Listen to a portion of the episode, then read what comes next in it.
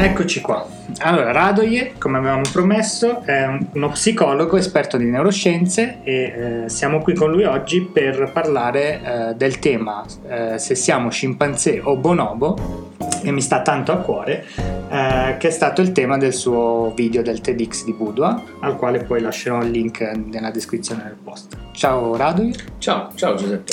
Sei il primo ospite, quindi face- faremo tutti gli errori del caso e preparati a essere sperimentato dunque. Ok, ok. Allora, durante il tuo video, eh, come già ti avevo detto di persona, eh, mentre lo ascoltavo io ovviamente l'ho declinato nella mia realtà e tu mh, ne hai parlato più a livello sociale, quindi politico, io invece l'ho visto un po' eh, a livello aziendale, quindi nella struttura sociale del, delle persone che lavorano all'interno dell'azienda. E qui quindi ehm, possiamo partire, magari mi puoi dare anche tu il tuo punto di vista rispetto a questa eh, differenza tra personalità scimpanzé e personalità bonobo, magari senza fare l'intervento dei 20 minuti che hai fatto del certo. video, se puoi riassumere in un paio di minuti certo. il tema di quel video. Certo, allora io mh, mm, uso questi due nostri mm, parenti più stretti, magari tutti hanno sentito di scimpanzé, molti di meno hanno sentito dei bonobo sono molto simili tra loro, sono praticamente identici. Uno che non, non se ne intende vede un bonobo e lo confonde per uno scimpanzé. Allora, che cos'è? Sono due modalità di funzionare dei nostri parenti più stretti. Parenti più stretti vuol dire che tra noi eh, umani e uno scimpanzé piuttosto che un bonobo ci sono meno di 2% di differenze genetiche. Cioè vuol dire che siamo veramente parenti stretti. Una volta detto questo, dobbiamo avere dei, dei sistemi di comuni, in comune di funzionare, cioè ci sono dei setting mm, comportamentali, uh-huh. dei programmi istintivi che devono essere molto simili per essere così geneticamente simili. L'unico problema è che scimpanzé e bonobo nel comportamento sono estremamente diversi tra loro. Scimpanzé sono, potrei dire, eh, gerarchici, patriarcali, molto ma molto violenti, con una gerarchia sociale che potremmo dire politica, uh-huh. cioè vuol dire che non, non, sono alfa perché sono il più forte, ma perché il gruppo che mi supporta, la gang, è la più forte okay. e per avere la gang io scambio i favori, tra cui cibo e sesso e così via, e così via. Per cui una roba che potrebbe assomigliare alla, alla democrazia parlamentare moderna. Non facciamo paragoni okay. diretti, tutti i paragoni sono del tutto casuali. Uh, Dall'altra parte i bonobo sono esattamente l'opposto, cioè nessuno ha mai eh, eh, registrato, osservato un atto di violenza vera e propria tra bonobo. Eh, sono estremamente egalitari, non solo non sono patriarcali, ma si potrebbe dire che sono leggermente femministi, cioè matriarcali. Uh-huh e tutto questo alla fine risulta con una delle caratteristiche più tipiche che sono ipersessuali, cioè loro hanno questa sessualità che che è praticamente un modo di, di, di, funzionare socialmente, cioè non è più procreazione. Ed è una cosa che noi eh, condividiamo con Bonobo, cioè noi come i bonobo facciamo sesso non solo ai fini procreativi. Sì, noi eh, razza, noi, noi, razza umana, sì, no, beh, ovvio, ovvio, noi, noi, noi eh, Homo sapiens sapiens. Ogni riferimento rimane sempre casuale. Esatto, okay. esatto. Ok, allora, una, una, volta detto questo, eh, quello che io spiego nel video è che, che possiamo prenderli come due archetipi, due modi di funzionare. In teoria politica li chiamiamo mm, liberali e conservatori, conservatori ma noi riconosciamo questi modi di pensare intorno a noi, anche al di là dell'ideologia. Ci sono persone in azienda che vediamo che sono attaccate alle tradizioni, che sono attaccate alla gerarchia, che sono leccaculo, come si dice nel gergo, mm-hmm. nel gergo della psicologia, e che una volta che diventano capi tendono ad essere violenti, eccetera, eccetera. Gli uomini testosteronici del, del, diciamo, della gerarchia aziendali e poi dall'altro lato ci sono quelle persone che, sono, che non funzionano bene nelle gerarchie, che non, non riescono a, a, a salire le, le, le, le scale, scale di, questa, di, questo sistema, non, non, non sanno, sembra che non siano capaci di esprimere la loro aggressività in termini competitivi, eccetera, eccetera, però dall'altro lato in alcuni ambienti aziendali sono estremamente sono estremamente adeguati, come Mhm. possono essere ad esempio nelle aziende dove è necessaria la creatività. Chiaro. La cosa che è- è- è- tantissime persone, chiunque abbia mai partecipato a un eh, brainstorming, famoso brainstorming, Sì. eh, sa che laddove c'è un capo che è una persona autoritaria, una- un tipo scimpanzé, no? l'esatto momento in cui quel capo entra alla riunione è finito il brainstorming Mhm. Anche se magari le, le manifestazioni di paura non necessariamente siano palesi, però è semplicemente la mera presenza di questa persona che blocca il passaggio di idee, il funzionamento creativo e così via e così via. Questo non è colpa del capo, questo non è nemmeno colpa dei partecipanti al brainstorming, questi sono due essenziali, eh, direi ancestrali modi di funzionare degli esseri umani. Quindi fa parte della personalità di ognuno, fa parte di più Non della biologia, della Della- biologia di quindi ognuno, della genetica. della genetica e dell'epigenetica. Bisogna spiegare cos'è l'epigenetica. Una volta che io sono geneticamente programmato in un certo modo, non necessariamente questa genetica si, eh, si, ehm, esprime nell'esatto modo in cui eh, la ricevo. Mhm. Si esprime durante la vita in interazione con l'ambiente. Io posso come posso dire, eh, portare la mia genetica a esprimersi di più in un modo o nell'altro, per cui la genetica non è la fine del mondo, se io sono, eh, ho ricevuto un certo codice, quel codice potrebbe esprimersi, potrebbe non esprimersi o esprimersi parzialmente a seconda dei- de- dell'interazione con l'ambiente sociale, economico, altre persone. Ed in modo particolare questo, questo avviene nei primi cinque anni. Nei primi cinque anni io ricevo una specie di programmazione di come la mia...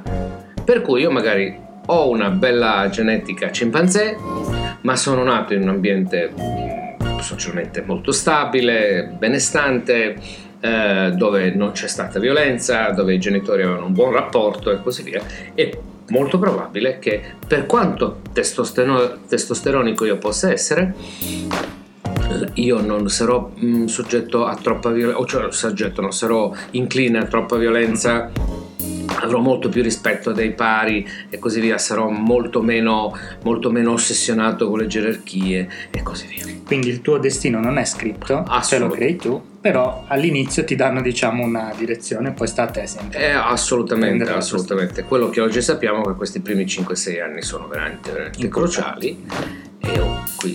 Datti da fare eh, prima che puoi per, per esatto, prendere la esatto, esatto. Quindi riguardo a questa organizzazione aziendale, sociale, eh, prima mi hai detto la definiamo flat organization, quindi è un'organizzazione Quella ideale, quella ideale per i non scimpanzé, cioè per i- quelli che sarebbero diciamo, ehm, adeguati a funzionare in un modo da bonobo, è, è veramente la flat organization. Io mi sono sempre chiesto per quale ragione nei paesi scandinavi ci sono queste aziende che sembrano uscite dai libri di Peter Senge, eh, quelle cose lì che sono sicuramente anche quando uno legge questi libri di teoria aziendale dice mamma mia ma è Questa è ovvio fantascienza. ma ovvio che questo sarebbe l'ideale, ma Mm. come lo fai? Come fai a fare un'organizzazione che non ha nessuna gerarchia? E come lo fai? E se hai, dei, se hai degli. diciamo, vai in Islanda e lo fai, vai in Norvegia e lo fai. Perché c'è una predisposizione, a questo Esatto. punto devo dire genetica, Esatto, genetica e epigenetica. molto diversa dai paesi Esatto, mediterranei esatto. che hanno una diversa cultura eh, radicata all'interno se Esatto. O se uno dice ma perché lì? E quali sono le ragioni per cui là in quelli- quei paesi si può fare, in Italia ad esempio no? Mhm. nei Balcani, da dove vengo io, nemmeno. Perché non si può fare? Perché noi dobbiamo pensare ai paesi scandinavi come paesi estremamente ricchi e da molti anni che sono oramai molto ricchi, molto stabile, Economicamente. che da centinaia, economicamente certo, che da centinaia d'anni non hanno fatto la guerra, Mhm. che è un'altra cosa estremamente importante, per cui non c'è stata esposizione alla violenza, con sistema economico che porta ad essere estremamente egalitari. Mhm. Cioè, uno, prima di diventare ricco sfondato in Danimarca, ha fatto arricchire tutto il paese. Mm. Per come funziona. Cioè, Sì. una cosa che da un punto di vista italiano sembra un- una roba... Sì, da noi ancora forse c'è eh, quella visione dove se sei ricco sei un po' colpevole o sei Esatto, molto furbo esatto, e quindi esatto. schivi le regole non è molto merito, ovviamente non voglio generalizzare, però mh, questa impressione rimane È sotto sotto. Tipico, è tipico di tutti i paesi eh, che sono, eh, di- diciamo, con questo setting gerarchico. Eh, c'è l'ambivalenza nei confronti delle gerarchie. Colui che, ha, che è al- al- al- all'apice di una gerarchia è odiato ed è amato. Mhm. C'è un- molta riverenza, mm? Eh, tipo quello che chiamano la sindrome di, di- di- di Fantozzi. Però dall'altro lato c'è anche questo odio estremo perché io, ne- ne- sai, i nostri parenti ehm, eh, più stretti, scimpanzé, bonobo, poi ci sono anche ad esempio i babuini. I babuini sono una specie estrema, no? una tournament species come la chiamano, da, da torneo. Mhm. Ciò vuol dire che solo il 5% dei maschi si riproduce. Ah, Per cui diciamo che, diciamo che la, la- la- la- la- la- la- la gerarchia assume un'estrema importanza a un certo punto. È una questione di sopravvivenza, è una questione anche di riproduzione, è una questione di... Quelli in fondo alla gerarchia muoiono, Mhm. ma muoiono prima, muoiono per stress, muoiono di malattie cardiovascolari, di diabete, muoiono di, di dislipidemie, di quelle robe Alla di cui... fine tutto è legato a quella cosa lì. Cioè, Assolutamente. Possiamo parlare per ore, però alla fine Assolutamente, nella, nella psicologia evolutiva noi osserviamo le cose da questo punto di vista e Mhm. le cose si incastrano in un modo spettacolare. Guardandole così, perché determinate società, perché determinate persone, perché determinate specie funzionano in un modo o nell'altro, da un punto di vista evolutivo è molto più chiaro Mhm. che non da un punto di vista dove la psicologia spesso si è addentrata, che è puramente speculativo, sp- riflettiamo, poi filosofia, Mhm. poi cultura. poi- Sì, sì, Mhm. tutto questo c'è. però Tutto. c'è molto istinto. Però c'è una roba che è alla base, che è l'istinto di procreazione e di sopravvivenza. Mhm. Quindi mi immagino che sempre legato a questa mh, struttura gerarchica e necessità di sopravvivere, a questo punto mh, penso che eh, ognuno debba reagire eh, rispetto al luogo dove si trova a vivere e a crescere. Forse è anche per questo che in- nei nostri paesi, quindi nei Balcani, in Italia, insomma nei paesi mediterranei, Mhm. Eh, non so se sbaglio io, però noto una grande paura del cambiamento. Adesso venendo Sì. da un mondo tecnologico, Sì. quindi che lavora con il digitale, la cosa mi, mi impressiona molto perché ovviamente eh, la tecnologia cambia ogni sei mesi quasi drasticamente, quindi dovrebbe andare a braccetto con l'innovazione. Invece quando parli poi con le persone eh, operative hanno sempre paura o di cambiare quello che già sanno con qualcosa di nuovo, perché ovviamente quando introduci nuovi linguaggi, nuovi framework, nuovi metodi di lavoro, c'è solo un dubbio, non c'è la certezza. Essendo nuovo, non sai mm, cosa succederà. Quindi Esatto. il vecchio sempre- è sempre meglio di quello nuovo. Mettiamolo così. eh, quando io parlo del, del setting da conservatori, mm, eh, in un ambiente sociale cioè abbiamo quelli che sono più liberali, quelli che sono più conservatori, tradizionali, attaccati alla... e identifico gli scimpanzé con quelli più conservatori perché di fatto è così il ragionamento patriarcale, il ragionamento che non accetta differenze, che si allontana dal, non so, dalle, dalle influenze culturali dei paesi, di, pa- di persone che vengono da lontano e così via. Tutto questo è- appartiene a questo modo di, automatico di funzionare. Però esistono dei paesi che sono gerarchici, molto gerarchici, che hanno fatto, diciamo, buon uso di questo Di questa struttura. o perlomeno da certi versi, come possono essere paesi anglosassoni. Sono paesi che inclini alla gerarchia, in modo particolare Stati Uniti, sono paesi che, dove, con molto tradizionalismo, molto di più di quanto uno da fuori non potrebbe pensare, una volta che stai lì capisci che sono paesi tradizionalisti, conservatori, con una linea gerarchica sulla quale adesso all'apice abbiamo Trump e basta dire questo. Sì. Eh, allora, però, però una volta che io ho messo, ho fatto uso della, della tecnologia e l'hanno fatto già dai tempi della rivoluzione industriale nel Mhm. 1800, abbiamo iniziato a fare uso della tecnologia per, per salire la scaletta della gerarchia. Cioè, Ok. Io sono motivato all'innovazione non perché io sarei motivato all'innovazione, ma io sono al di sopra di tutto motivato ad arricchirmi o a acquisire potere sociale. Mhm. Quindi lo usi come strumento. Esatto, una volta che lo uso come strumento diventa uno strumento potentissimo e abbiamo visto che sono quelle nazioni che hanno, sono riuscite a fare buon uso di tecnologia per centinaia d'anni, dai- dai- da- praticamente da quando la tecnologia nel, nel senso moderno della parola è nata, Mhm. Il più grosso beneficio ne hanno avuto loro e non sono paesi egalitari. Dall'altro lato c'è una- un paese estremamente gerarchico come ad esempio il Giappone, Mhm. il quale è famoso tanto per tecnologia e così via, e così via, ma se ci pensiamo non è famoso per l'innovazione. Cioè, i giapponesi fanno per perfezionamento delle tecnologie inventate all'Occidente. Cioè esagerano quello che però esiste già. Esatto, cioè lo portano, lo raffinano, lo, lo portano a farlo entrare in un- una capocchia dello spillo, però... eh, O ti fai la doccia con il butter, non so. ad esempio, Ok. ma non è, non, è un- non è una cosa che loro saranno fac- che facilmente inventeranno. Per ok? questa struttura gerarchica. Proprio per la forte. struttura gerarchica. La struttura gerarchica blocca la libera circolazione delle idee e eh, lì si sa chi può parlare e chi deve stare zitto, lì si sa chi si deve inchinare a chi di più, il che è una grossa cosa per la pace sociale, ma non è altrettanto Sì. buono. Da, da- il terzo polo di questo sono paesi, eh, sono paesi baltici e paesi scandinavi che negli ultimi anni, soprattutto con le nuove tecnologie, queste di cui oggi parliamo, le nuove tecnologie, eh, sono paesi che hanno fatto molto buon uso di- di- della loro inclinazione ad essere egalitari.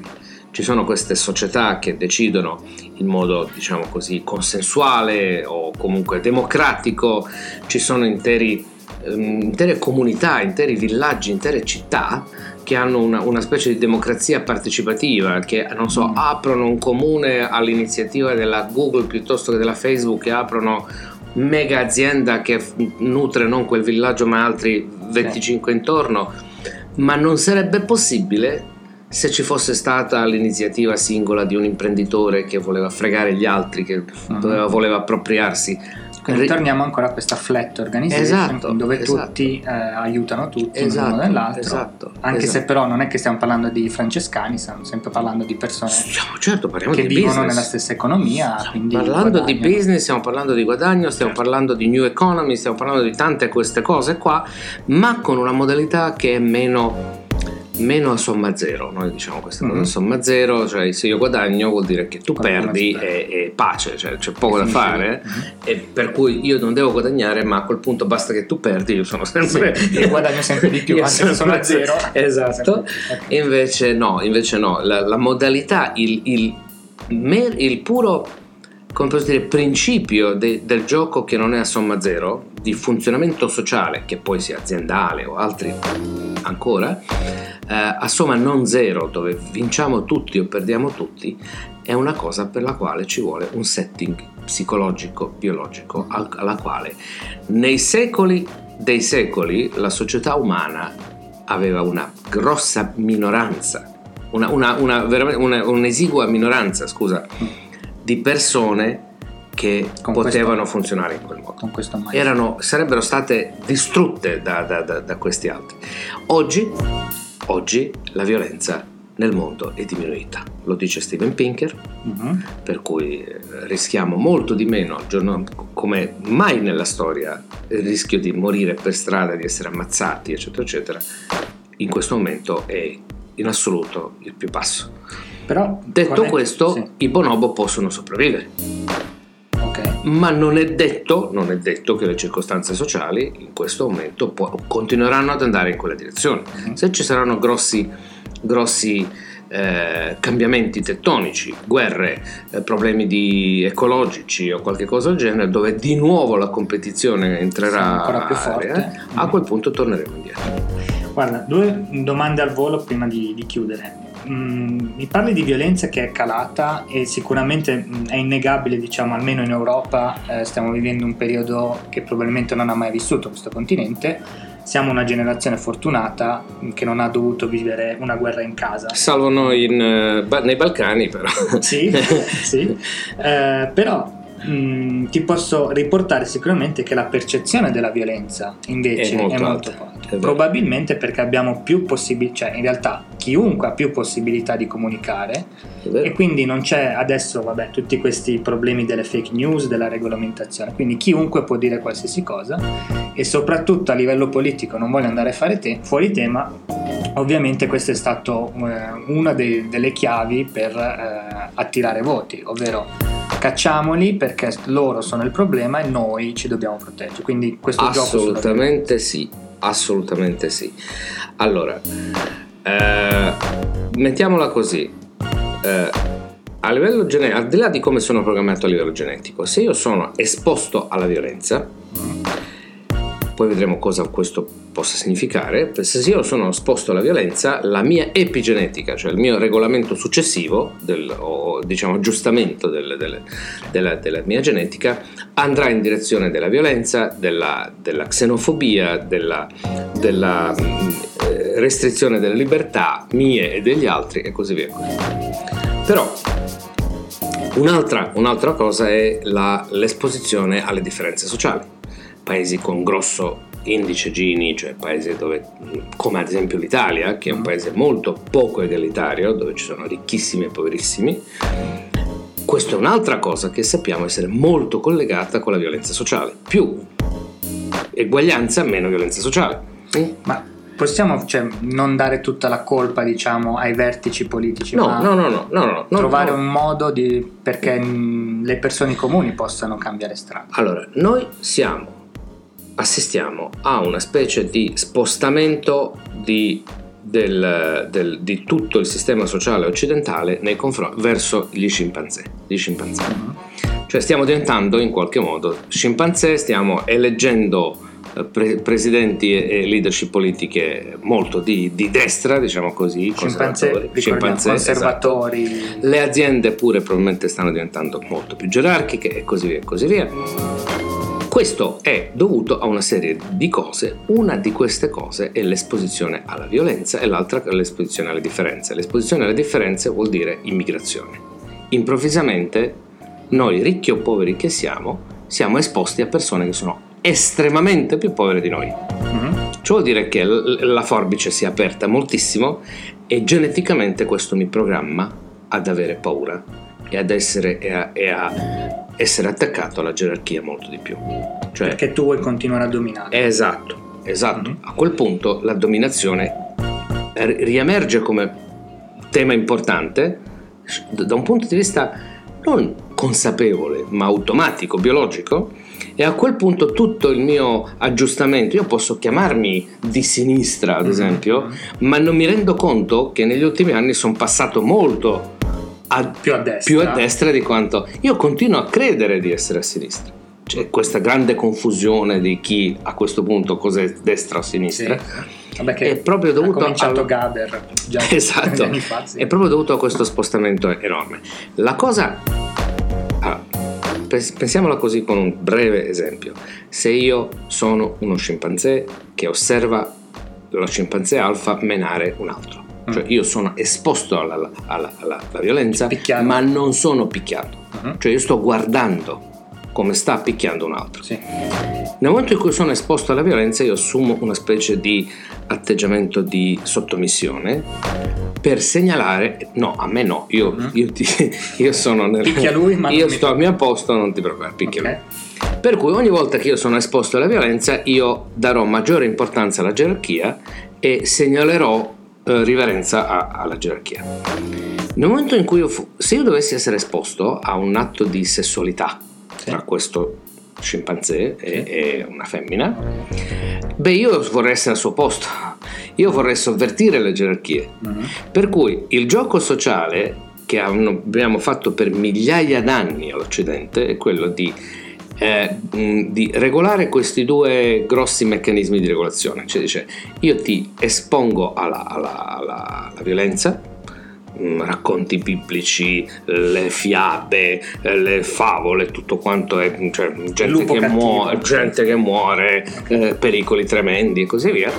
E ti dico che la sessualità, eh no, no, no, Mhm. questo non si tocca, questo non se ne parla, non se- non- non- ti, ti- ti crescono le, le, le, i, peli sulle, sulle mani, e così e così. Quando lo faceva la, la, Chiesa, lo faceva per migliaia d'anni, ci siamo abituati oramai a questo, a questo aggiungiamo adesso uno strato nuovo. Mm-hmm. Io sono esposto alla violenza con i media, provate a vedere la sera, fate, fate zapping e vedremo tra CSI e film mm-hmm. di, di, d'orrore, eccetera, eccetera, cioè vedremo, vedremo, una quantità di morti. La APA, Associazione Psicologica Americana, dice che noi fino all'età di 18 anni vediamo qualcosa come eh, 18.000 morti e 200 e passa mila di atti di esplicita violenza. Uh-huh. Per cui i media diventano una fonte potentissima di esposizione alla violenza, dice ma anche alla sessualità, quale? Boh, forse sui canali... Mm, negli anni 60 magari sì, uh-huh. oggi non esiste. Oggi certo. giocano una coscia lunga, non, non c'è. Non neanche un prosciutto. Esatto, oggi la RAI, la, la RAI negli anni 70 aveva un programma che si chiamava che si chiama il, um, eh, il, Cappello sulle 23 dove c'era che era un programma serale tipo fantastico uh-huh. sabato sera che aveva uno o due eh, spogliarelli integrali ed ah, era la RAI. Che era il primo, tra l'altro. Sì, sì. Allora, proviamo, proviamo, a pensare al giorno d'oggi eh, alla RAI, eh, una cosa del genere salta i vertici della RAI, il ministro, il, il governo, il paese, il Vaticano, tutti quanti. Allora, c'è questo. Terzo, c'è la, eh, ci sono le tecnologie mobile. Uh-huh. La guerra in Siria ce l'ho in tasca Uh, la prova uh, nucleare nordamericana ce l'ho in tasca e fa ping ping mm-hmm. e io ogni volta tiro fuori e dico oh la prova nucleare quanti di noi sarebbero capaci di sapere che qualche cosa succede io quando ero piccolo c'era una serie di guerre non so in, in, in Libano ad esempio c'era la guerra civile in Libano mm-hmm. ma chi ne sapeva nulla sì, sì. qualcosina nei giornali, forse, ma era, era una cosa lontana. Uh-huh. A questo punto il mondo è qui e atti di violenza del mondo sono qui. Per cui siamo estremamente esposti alla violenza. E abituati, purtroppo. Abituati, ma non per questo l'impatto non c'è di un mm-hmm. certo tipo, cioè quello di essere attaccati nella paura, noi ci attacchiamo a poteri forti, uh-huh. alla tradizione, a quello che conosciamo e ci attacchiamo alla gerarchia. Vabbè, visto che abbiamo fatto un quadro drastico, c'è una speranza per l'uomo comune su come affrontare, diciamo, quando prendo il mio telefonino, il mio smartphone. Mm-hmm. Eh, purtroppo sappiamo che ci sono morti che valgono più di altri, mm-hmm. infatti in Europa l'hanno dimostrato, come hai detto tu in Siria e in quei paesi mm, di solito i numeri sono molto più alti di quello mm. che succede, però in Europa ci mobilitiamo e per certo. Come da uomo comune quando vedo queste notizie mh, mm, posso reagire, cioè come posso evitare di dire vabbè mi stanno esponendo alla violenza, non è colpa mia. Uh, Se c'è. Uno, uno dei modi è di, di, essere, di diventare consapevoli che c'è un... Prima dobbiamo diventare consapevoli che c'è un impatto dell'esposizione alla violenza Secondo, Quindi, scusa, la conoscenza. Cioè, esatto, la conoscenza, la conoscenza di questi principi di cui anche noi stiamo parlando. Uh-huh. Cioè, non vuol dire chiudere gli occhi rispetto alla guerra in Siria perché non ci posso fare niente. Io adesso chiudo gli occhi, non voglio che mi espongano alla violenza. Non sto dicendo questo. Uh-huh. Ma noi siamo a, abituati da, da, come specie ad essere esposti alla violenza ed è una violenza che ci circondava, era intorno a noi. Il punto di ottimismo è che questa violenza intorno a noi a questo punto sta, è, è, è, è rientrata nelle enclavi, nelle, nelle, nelle, piccole realtà sociali, come posso, piccole, piccole rispetto al resto del mondo, cioè, poi ovviamente sono sofferenze enormi. Uh, quello che noi dobbiamo capire è, eh, non è un, questo quadro che noi abbiamo dipinto qua, che sembra scuro, sembra mm-hmm. cupo. Senza uscita. Sembra senza uscita. No, è un processo che va avanti dagli anni 60 o 70. Se noi ci pensiamo negli anni 70 c'era il movimento hippie e c'era il, il, la, il motto che dice fai l'amore, non, amore non la libero, guerra. Sì. Eh, amore libero, ma fai l'amore, non la guerra. Uh-huh. Make love not peace. Uh-huh. Make uh, love not war. war yeah. uh, allora, ciò vuol dire che il processo sociale di cui parla Steven Pinker, che è un grande studioso dell'Harvard, anche se un, un minimo di polemica con lui per certe ragioni, ma è un grandissimo, uh-huh. dice eh, nel suo libro The Better, Arca- The Better Angels of Our Nature, eh, i, i, i, migliori angeli della nostra natura, dice noi stiamo costantemente diventando, in effetti, una cosa che non possiamo a livello di una vita singola notare, ma stiamo diventando progressivamente più pacifici, meno esposti allo stress, meno esposti alla violenza, stiamo vivendo di più, stiamo migliorando tantissimo tanti parametri, diventando più umani in, nel senso migliore del termine. Il processo che qui diventa scuro è il processo che va avanti dalla fine degli anni 60 e inizio anni 70 fino ad oggi, che diciamo corrisponde all'arrivo eh, della Thatcher, mm-hmm. dove c'è un nuovo mh, mm, principio eh, economico neoliberale, il quale porta a, una, a, un'accumulazione di ricchezza ad alcuni e a un depauperamento degli altri. Cioè lì si apre il Gini, lì si apre la differenza sociale, in quell'esatto momento cominciano a crescere le differenze e comincia a essere importante la gerarchia. Secondo processo è l'immigrazione, la quale ci espone a queste differenze ancora di più e, di, e terzo processo è la restrittività sessuale. Questo è un mm-hmm. po' difficile da spiegare, ma prendiamolo così. Sì. Cioè, più un paese è conservatore da un punto di vista sessuale e più è restrittivo per il comportamento delle donne e più è incline a eh, estremi a, a ideologie estreme che giustificano la violenza e quindi infine alla violenza stessa. Quindi possiamo chiudere dicendo fate l'amore. Eh, fate esatto, esatto, punto. Che questo risolviamo tutto. E, viviamo in pace finalmente. Sì, oh, sì, sì. Abbiamo trovato lo sì. sbocco di speranza. Ecco, diciamo, possiamo semplificarlo, ma, ma, è così. In azienda, in azienda non fate troviamo, l'amore. In azienda non facciamo l'amore, ma troviamo un punto di gerarchia, cioè i i, i, i, leader, per come, a prescindere da come sono loro, qual è il loro setting genetico e epigenetico, dovrebbero sapere che l'ambiente tech, tecnologico eh, in molti, in molti, per molti aspetti richiede un certo tipo di, di, di eh, organizzazione egalitaria, uh-huh. cioè di organizzazione flat, di organizzazione dove tutti possono dire la loro, dove posso dare il contributo, dove posso dare l'idea, eccetera, eccetera. Questo non andava bene per, non so, l'esercito nel 1800, Chiaro. ma oggi per un'azienda tech è essenziale, per cui a prescindere da come sono io come leader, devo un, un minimo mitigare e, e, smussare i miei angoli per poter fare buon uso di questa, di questa... Che l'unione fa la forza. Esatto. Bravo, Grazie, se qualcuno ci lascerà un feedback eh, te lo faccio sapere. Eh, spero, visto che abbiamo tenuto fuori alcuni punti, spero avremo occasione poi in futuro di fare un'altra chiacchierata su altre Beh. cose. Così a parte inimicarci la Chiesa, incominceremo a inimicarci. Ah beh, ah beh. io ci sono abituato. Una buona prospettiva. ok. Va bene, grazie Rad. Grazie a te. Ciao.